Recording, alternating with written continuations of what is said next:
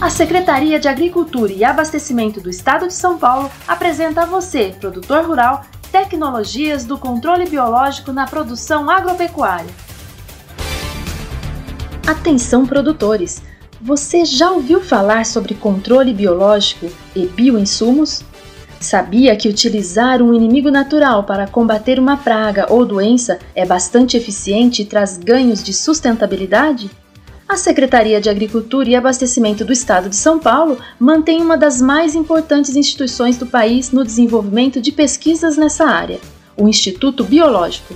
O IB desenvolve pesquisas em controle biológico há 50 anos e possui soluções tecnológicas para a aplicação de bioinsumos em importantes pragas, como na cana-de-açúcar, pastagens, soja, citros, banana, seringueira, hortaliças, morangos e flores. No Instituto é mantido o Programa de Inovação e Transferência de Tecnologia em Controle Biológico, o ProBio, que visa promover e oferecer novas tecnologias para o setor.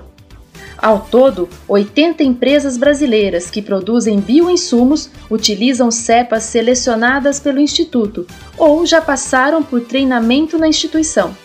Os resultados do IB nesta área estão nos 2 milhões de hectares cultivados com a cana-de-açúcar no Brasil, nos 3 milhões de soja, em 2.500 hectares em plantas ornamentais e morango, além de 1.000 hectares cultivados com banana. O controle biológico consiste no uso de inimigos naturais para diminuir a população de uma praga.